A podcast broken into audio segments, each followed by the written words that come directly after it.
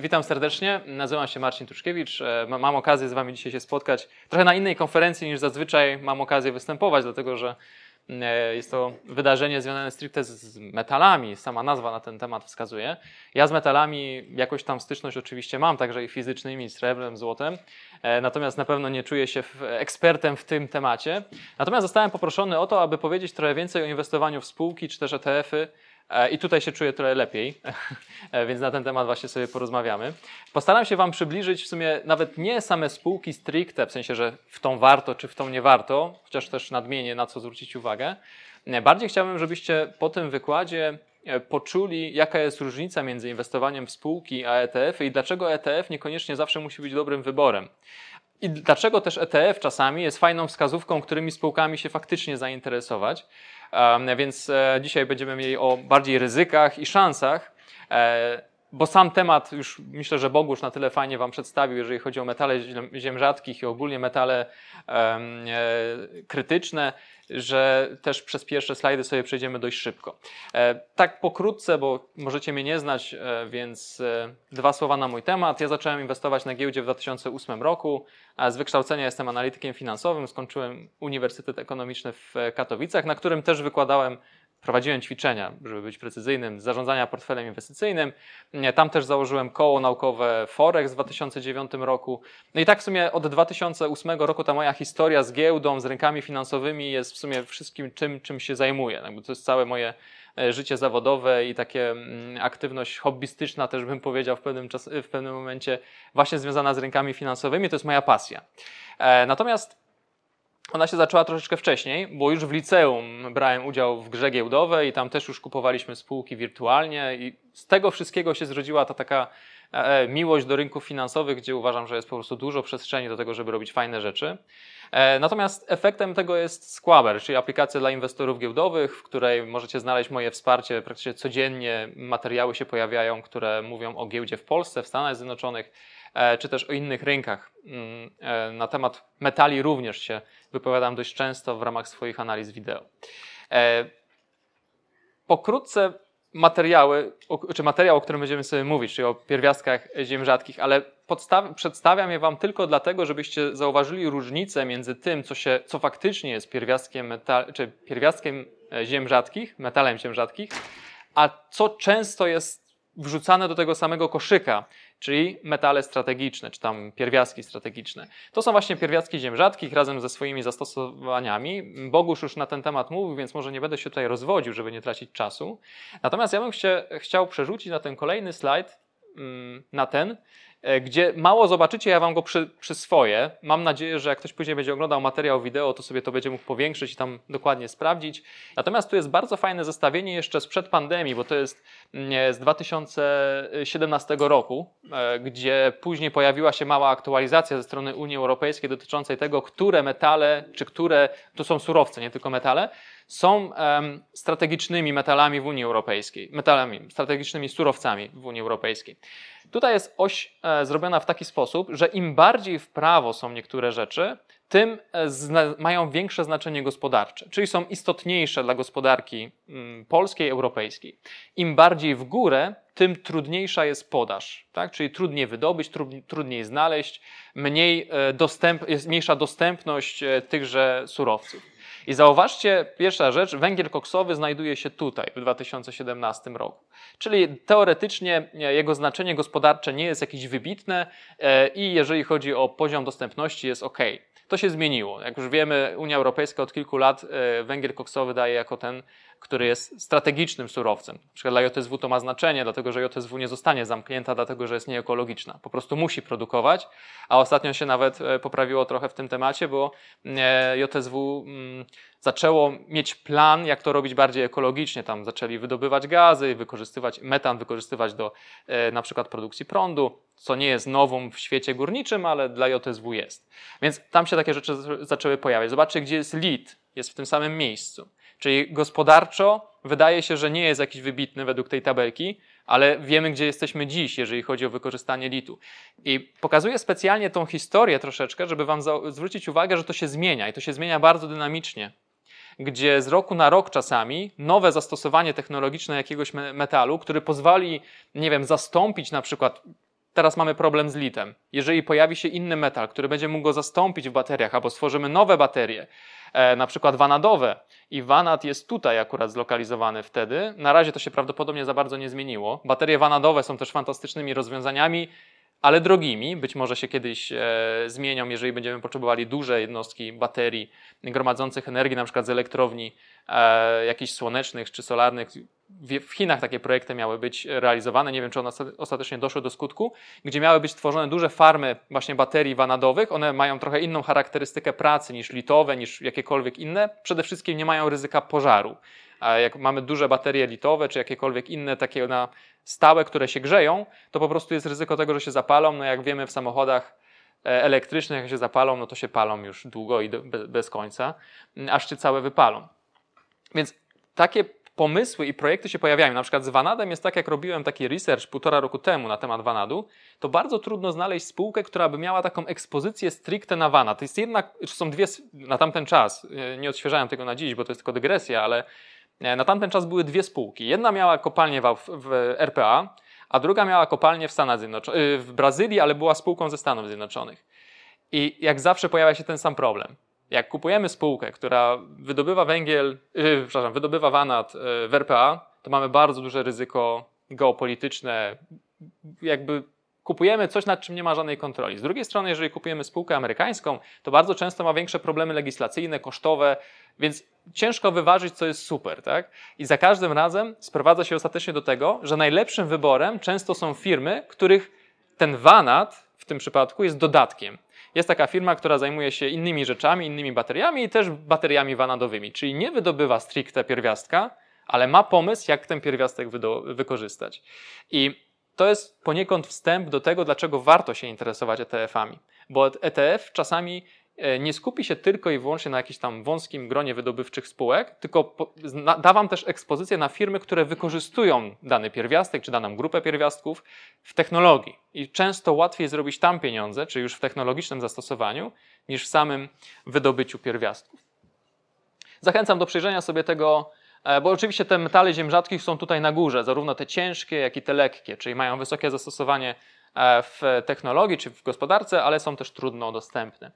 Ten wykres z kolei pokazuje, gdzie tak naprawdę wykorzystuje się poszczególne rzeczy. I metale ziem rzadkich są tutaj, zarówno te ciężkie, jak i lekkie. I zobaczcie, że sami sobie tworzymy problem, znowu, jak to często bywa w świecie, gdzie te rzeczy, których jest mało, bo jakby metale ziem rzadkich mają to do siebie, że ich gęstość występowania jest niewielka, więc trzeba dużo urobku, żeby wydobyć tyle metalu, ile potrzeba. Mm, I wykorzystujemy przede wszystkim e, w farmach wiatrowych oraz e, w samochodach.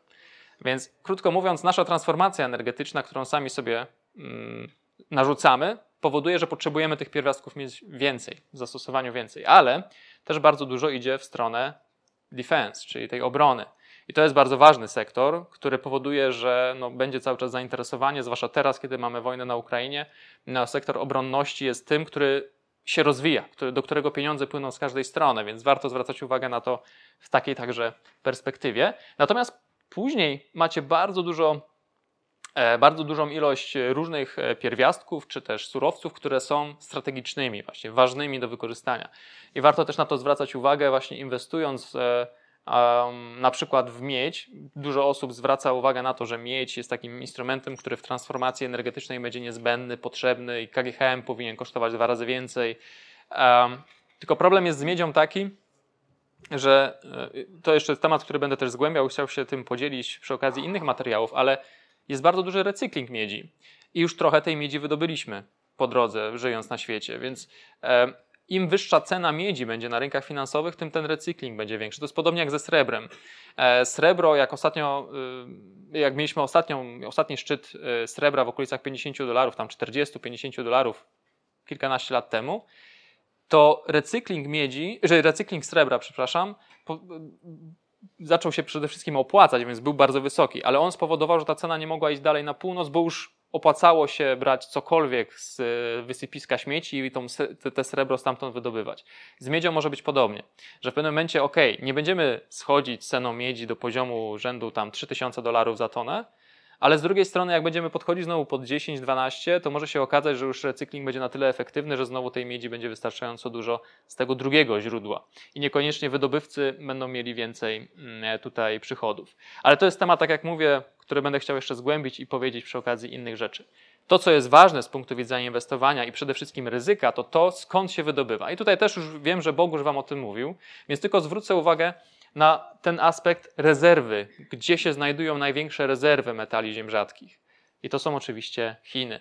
Więc e, nie dość, że Chiny już teraz e, są ogromnymi, ogromną, e, jakby państwem, które bardzo dużo wydobywa tych metali ziem rzadkich, to jest 120 tysięcy ton rocznie w 2018 roku, więc teraz pewnie więcej. A zaraz Wam pokażę zresztą wykres, jak to się zmieniało w czasie. Natomiast zasobów ma 44 miliony ton. Więc jeżeli chodzi o transformację energetyczną, którą dziś przeżywamy, czyli farmy wiatrowe, e, solary słoneczne, samochody elektryczne, to Chiny są najlepiej przygotowane do tej transformacji. Zresztą nic dziwnego, są fabryką tychże rzeczy. Co więcej, na tej mapie na przykład zobaczcie, że w ogóle Australia nie jest zaznaczona. A Chiny już dziś mają bardzo dużo zaangażowania w Australii, żeby stamtąd wydobywać te właśnie metale ziem rzadkich oraz inne metale, które są potrzebne. A tu jest właśnie zmiana w czasie, jak wyglądało mm, produkcja, jak wyglądała produkcja metali ziem rzadkich w ostatnim, ostatnich latach, to zobaczcie, co się dzieje z Australią. Australia wydobywała przed 95 i teraz znowu zaczęła, bo się zaczął popyt.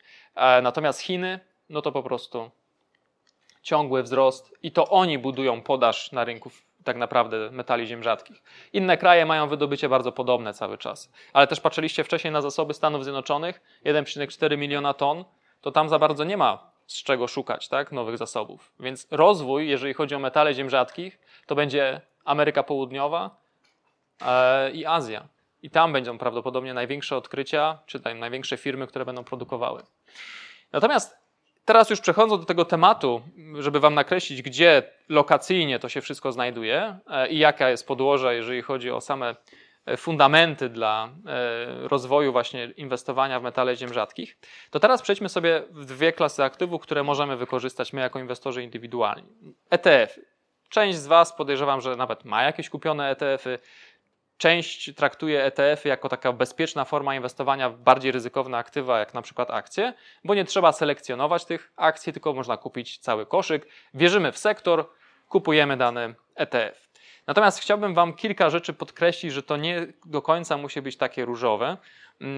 I zrobimy sobie to na przykładzie ETF-a związanego z metalami ziem rzadkich oraz kilku moich doświadczeń, które też się podzielę.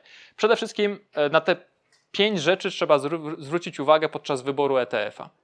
Po pierwsze, czy e, ten ETF replikuje daną grupę spółek, czy dany indeks, czy to, na co opiewa, na przykład na srebro, na złoto, na cokolwiek, w sposób stuprocentowy, czy jest na przykład zabezpieczony w 100% aktywami, czy tylko indeksowany, w sensie, że jest tam zarządzający, który e, jakoś sobie na rynkach finansowych w pewnym swoim modelu kształtuje jakby wartość tego ETF-a.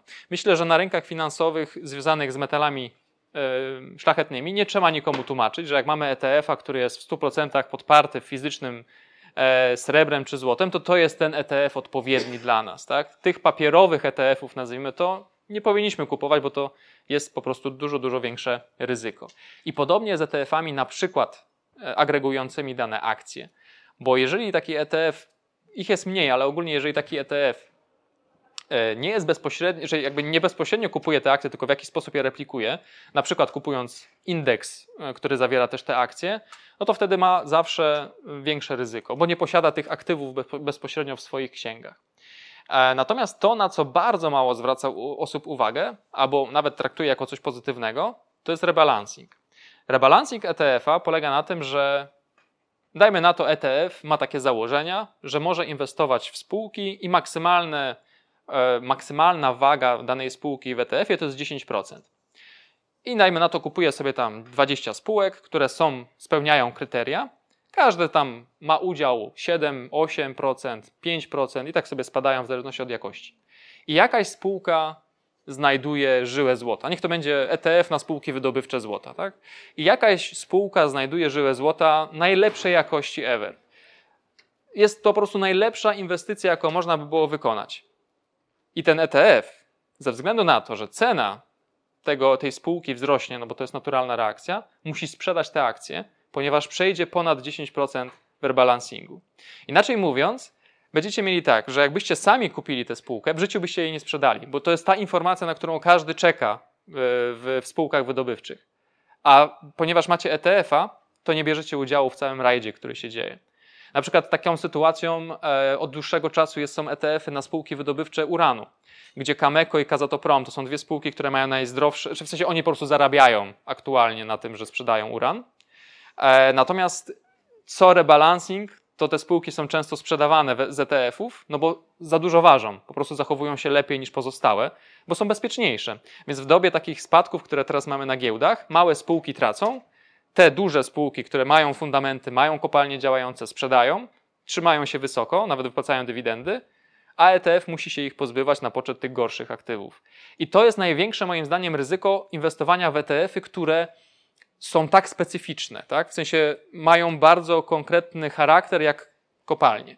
Z drugiej strony, żeby być teraz w pełni uczciwym, e, cały cel rebalansingu jest sensowny, bo chodzi o to, że e, Zazwyczaj jest tak, że mamy problem z tym, żeby sprzedać drogie aktywa, kiedy są drogie. Tylko przetrzymujemy, już zaczynają spadać, są słabsze i wtedy mamy problem, bo mieliśmy coś fajnego w portfelu i przestało to być fajne. Więc rebalancing ma co do zasady taki właśnie cel, żeby nie zostać z aktywami, które stały się po prostu drogie. Czyli zaczynamy sprzedawać te, które po prostu mocno wzrosły, żeby utrzymać pewien balans w portfolio. Więc z punktu widzenia zarządzania portfelem inwestycyjnym to jest ok. Ale w przypadku tak specyficznych rzeczy jak metale ziem rzadkich, jak kopalnie, jak wydobywcze spółki lub produkujące jakieś konkretne, drobne, e, prorozwojowe tematy, jak na przykład mielibyście, nie wiem czy taki jest ETF, ale ETF na e, baterie samochodowe. Jest jakaś spółka, która pracuje nad nowym, nową formą baterii, ale nikt w nią za bardzo nie wierzy, bo to było odległe. I nagle jest przełom, tak? I cały świat się będzie przerzucał na te baterie, bo nie wiem czemu, ale tak będzie. I znowu, ten ETF po prostu z tego nie skorzysta, więc musimy być tego świadomi. To jest zawsze napisane, ja zresztą Wam pokażę gdzie, żeby znajdować takie informacje, żeby być świadomym, co się po prostu kupuje. Myślę, że opłat i prowizji nie trzeba wyjaśniać, to jest logiczne, na to się zwraca po prostu uwagę. ETF-y to są z założenia e, rzeczy, które powinny być tanie. Więc jak macie prowizję za utrzymanie ETF-a powyżej 1% w skali roku, to już to jest dużo. To jakby nie po to kupujemy ETF-a, żeby płacić za teoretycznie pasywną obsługę tego ETF-a jeszcze taki odsetek.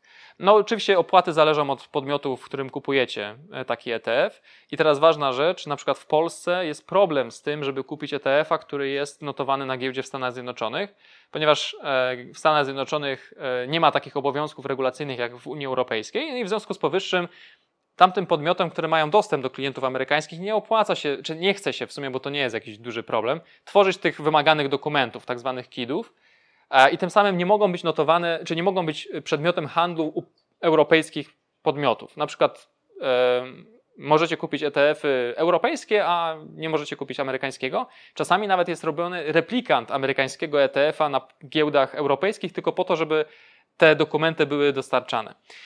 Nie wiem, dlaczego tak to funkcjonuje, że nikt tego jeszcze nie zmienił, ale taki jest. I czasami możecie znaleźć dany ETF u jakiegoś brokera w formie CFD. Więc tutaj od razu Wam jeszcze zapalę lampkę, bo na przykład ETF, o którym będziemy mówili, jest dostępny w XTB właśnie w formie CFD. Jest dostępny w CMC Markets właśnie w formie CFD. A ETF to nie jest instrument, który się inwestuje z dźwignią finansową. Jakby nie taki jest cel. Oczywiście, jak ktoś, ja na przykład czasami lubię sobie kupić ETF-a po to, żeby zarobić na zmienności, ale nie taki jest cel. E, a pamiętajcie, że kiedy inwestujecie z dźwignią, macie dodatkową opłatę roczną za utrzymanie pozycji, która wynosi czasami kilka, kilkanaście procent. Więc to jest dodatkowy koszt, który poniesiecie tylko dlatego, że macie kupione coś z dźwignią, a dodatkowe ryzyko, że depozyt, który włożycie, może Wam nie starczyć do utrzymania pozycji. Natomiast po mnie będzie miała okazję wystąpić pani e, Ania z DIFA, która akurat w DIFie możecie kupić ten ETF, o którym e, będę mówił, w formie czystej, czyli jakby nie w CFD, tylko w formie takiej bezpośredniej. No i ryzyko oczywiście, podatko, czy kwestie podatkowe to mm, tutaj akurat największe kwestie to by można było mówić o rate'ach, czyli bardziej akcjach, które są związane z kupnem nieruchomości pod wynajem, bo tam zazwyczaj jest bardzo dużo kosztów takich dodatkowo podatkowych w przypadku ETF-ów najczęściej są to takie same opodatkowania jak każdych innych akcji. Więc kupując w Stanach Zjednoczonych wa warto wypełniać taki dodatkowy formularz u brokerów. E, w, jak się, WN8, w, WBN8, e, który, który pozwala na uniknięcie podwójnego opodatkowania. I warto znowu wiedzieć o tym, w jakiej jurysdykcji, w jakim kraju taki ETF jest, jaki faktycznie podatek zapłacicie od tego, że go posiadacie. Tak? W sensie fajnie, że zarobicie 100%, ale jak zaczniecie płacić od tego wszystkiego podatki, to się okaże, że na przykład zostaje wam 50%. Więc też to są takie rzeczy, o których warto pamiętać. No i ryzyko kursowe, bardzo niedoceniane. Bo można było kupić ETF, e czy można było kupić na przykład akcje amerykańskie pół roku temu i zarobić na nich 20%, ale po ryzyku kursowym zostaje Wam zero, bo polski złoty się umocnił 20%. E, z kolei z drugą stronę też to działa. Tak? Ja na przykład e, pewną formę lokowania swoich oszczędności wybrałem spółki amerykańskie ze względu na kurs dolara jakiś czas temu. Więc znowu, kiedy polski złoty taniał, to miałem dodatkową korzyść ze względu na właśnie ulokowanie tego w dolarach amerykańskich. Więc to jest zawsze szansa i zagrożenie, ale przede wszystkim pamiętajmy o tym, że to jest. Tak? Że to jest ryzyko jednak walutowe również. I teraz, żeby Wam pokazać na przykładzie, tutaj mamy właśnie ETF-a Vaneka e, typowo ukierunkowanego na metale ziem rzadkich oraz strategiczne, czyli to nie jest tylko metale ziem rzadkich, ale także te strategiczne. Mm, I tutaj jest kilka ważnych informacji. Generalnie e, jest notowany w dolarach amerykańskich, jest e, akumulacyjny, czyli dywidendy Wam nie są wypłacane, tylko są akumulowane w ramach tego ETF-a. Jeżeli chodzi o kraj, no to jest Irlandia. Natomiast jeżeli chodzi o opłaty, to macie całkowitą opłatę 59%. No i to wszystko wskazuje. Aha, jeszcze e, replication, czyli to, w, jaki, w jakiej formie jest ten ETF prowadzony, jest stuprocentowe zabezpieczenie. Czyli inaczej mówiąc, replikują dokładnie to, co mają replikować, posiadają te aktywa. I to jest forma ETF-a, która jest ok, w sensie z mojej perspektywy oczywiście. Tak? Czyli zakładamy, że kupujemy coś, co ma niskie koszty utrzymania pozycji, roczne. Dolar jest bezpieczną, nazwijmy to walutą, łatwo ją przewalutowywać, ale przede wszystkim jest w pełni zabezpieczony, więc jest też zdrowszym ETF-em. Natomiast tutaj macie skład. Co wchodzi w skład takiego ETF-a? I jak ja patrzę na ETF-y, to to jest podstawowa rzecz, nad którą się zastanawiam. Ja później sobie wchodzę w poszczególne te spółki i sprawdzam, czym się zajmują. Czy faktycznie wydobywają, czy nie wydobywają, albo gdzie mają swoje aktywa. Bo jakby w takim prospekcie, nazwijmy to ETF-a, nie znajdziecie wszystkich tych informacji y, takich bezpośrednio związanych z ryzykiem. No, jeżeli ETF będzie nastawiony tak jak tutaj, zobaczcie, macie raz, dwa, trzy spółki, no to jest zaledwie 60% tego ETF, ale trzy spółki w ramach tych 10 największych to są spółki chińskie, które mogą mieć problem, znaczy właśnie to jest też takie dodatkowe ryzyko, że my jako inwestorzy indywidualni w Chinach no mamy problem, żeby zainwestować. Najczęściej się robi poprzez ADR-y notowane na giełdzie amerykańskiej, a przez pewien czas bardzo dużo się mówiło o tym, że te ADR-y zostaną wycofane. Więc inaczej mówiąc, zostalibyśmy z niczym. Um, ETF, jeżeli jest dobrze zarządzany, ma trochę więcej pola do popisu, bo to jest jednak fundusz profesjonalny, więc może bezpośrednio inwestować w spółki chińskie. To jest też duży plus. Ale ogólnie mamy bardzo dużą koncentrację, zobaczcie. Mamy Chiny, Australia i trzy spółki ze Stanów Zjednoczonych, z czego dominująco najbardziej jest Australia. E, więc e, z tych takich, czy Chiny i Australia, więc na te dwa kraje musimy przede wszystkim zwrócić uwagę. W Australii czujemy się bezpiecznie, jakby świat zachodni znany, Chiny troszeczkę mniej, tak, jeżeli chodzi o bezpieczeństwo. No i z każdą z tych spółek należałoby prześledzić, e, zastanowić się, czym się zajmują, co robią. Kilka Wam pokażę. Natomiast tutaj jeszcze ważna rzecz, bo jak sobie wrócimy, to ma tutaj napisane, że full replication. Um, aha, tutaj akurat tego nie jest napisane, ale on jest oparty o ten wskaźnik, czyli MVIS, Global Rare Earth Strategic Material Index. I chodzi o to, że ten indeks jest podstawą pod to, co ETF ma. To nie ETF decyduje o tym, które spółki de facto kupuje, tylko on będzie replikował ten indeks. Więc z kolei, skoro tak to działa, to musicie zgłębić, czym jest ten indeks, jakby co on posiada. I tu jest kilka bardzo ważnych informacji. Dlatego, że 50% przychodów spółki musi być generowane z tego, po co ten indeks jest, czyli metale ziem rzadkich oraz metale strategi- czy pierwiastki strategiczne. Czyli to jest akurat fajne, bo kupujemy faktycznie coś, co się zajmuje tym, co nas interesuje. Ja na przykład miałem taką przygodę z ETF-em na wodór, e, gdzie ETF-ów na wodór za, za, bardzo nie było i dopiero dwa lata temu się zaczęły pojawiać. E, I był bardzo fajny ETF na wodór, który, ta nazwa jest tam dość taka rozbudowana, ale mm, generalnie akumulowało akcje spółek stricte związanych z sektorem wodorowym czyli produkcja wodoru z elektrolizy, e, na przykład e, firmy, które zajmowały się mm, ogniwami wodorowymi, takich, kilkanaście takich firm naprawdę z tym związanych. Kupiłem ten ETF, podobał mi się. Gdzieś przegapiłem informacje o tym, że zmieniają troszeczkę swój profil i po jakimś czasie wracając sobie do tego ETF-a, zauważyłem, że dominują tam spółki samochodowe. Toyota, Ford, czy jakieś wszystkie inne, które zajmują się wodorem również. Więc zamiast ETF-a związanego z wodorem stricte, zacząłem mieć ETF-a samochodowego. Totalnie nie to, co chciałem.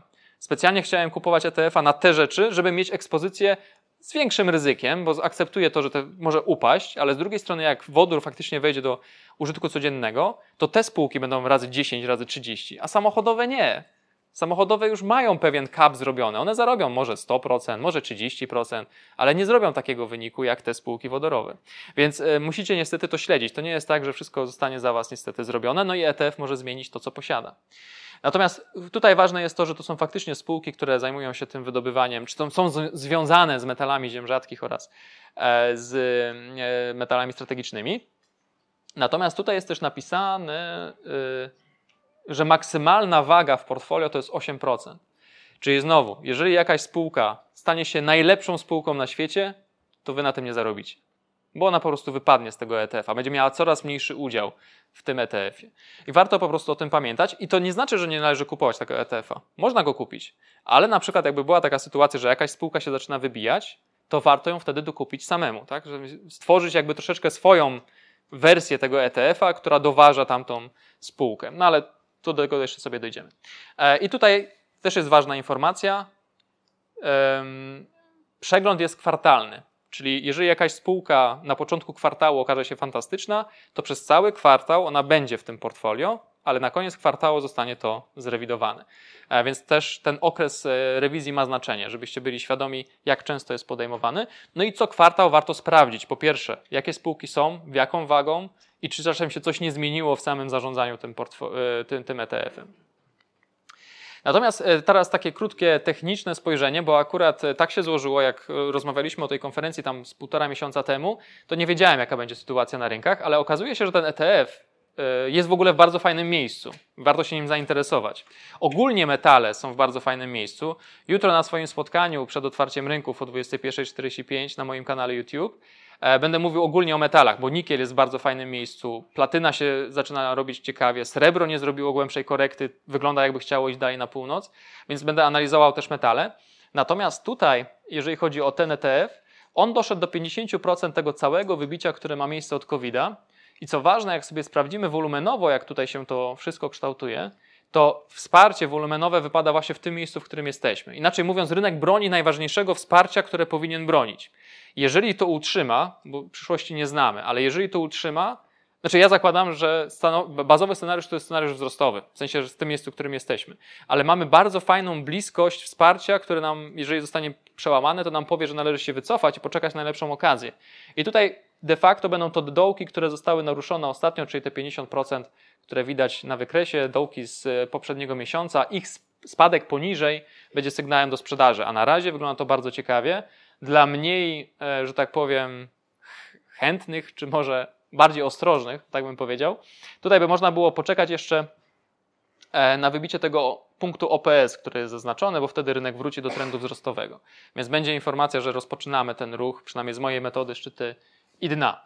I co ważne, kolejny opór, który musi zostać pokonany, żeby rozpędził się większy ruch wzrostowy, to jest ta czerwona kreska, którą tutaj widzicie. Jego pokonanie już powinno dać taką kropkę nad i i faktycznie rynek powinien iść dalej na północ. No takie jest moje założenie. Ja sobie tę analizę zapisałem też w Squaberze, możecie też ją pobrać w Squaberze na swój wykres. E, natomiast też w związku z tym, że to jest fajne miejsce, ciekawy wykres, to też będę to aktualizował w Squaberze co jakiś czas, jak będzie się coś ważnego działo. Natomiast kilka spółek, żebym się wyrobił w 43 sekundy.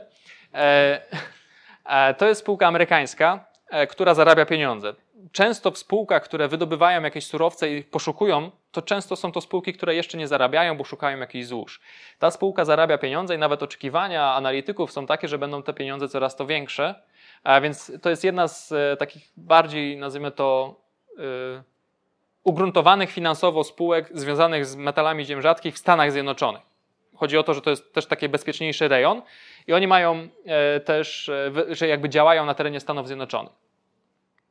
Tutaj macie też wyniki, no i przychody w 2022 roku wzrosły do 500, 500 270 527 milionów dolarów, więc e, no 40 parę procent podskoczyły względem roku poprzedniego, nawet więcej. E, I co najważniejsze, właśnie zarabiają pieniądze. Kolejna spółka to jest z kolei z Australii, e, też spółka, którą warto się zainteresować, jeżeli kogoś interesują już konkretne firmy, bo ona też zarabia pieniądze, co jest ważne. Tutaj mamy EPS na akcję, to jest tam 59 centów. No, ale jak sobie spojrzymy na wyniki, to zobaczcie, jak fantastyczny był ostatni rok. Czyli widać, że oni korzystają na tym boomie związanym właśnie z metalami ziem rzadkich oraz metalami strategicznymi. I Australia to jest jeden problem, trudno kupić spółki, Ameryka... Y, spółki z Australii, ale tutaj znowu e, DIF wyjdzie z pomocą, więc jak będzie pani Ania za chwilę tutaj mówiła swoją prelekcję, to możecie zapytać o spółki australijskie, tam są też dostępne. Kolejna spółka i tutaj jest właśnie coś, co jest bardziej ryzykowne, czyli Texas Mineral Resources. Oni dopiero szukają, jakby teraz mają e, trzeci etap poszukiwania e, w, w ramach swoich złóż, które posiadają jak tu się powiedzie, to będzie jeszcze czwarty etap pogłębienia tych otworów.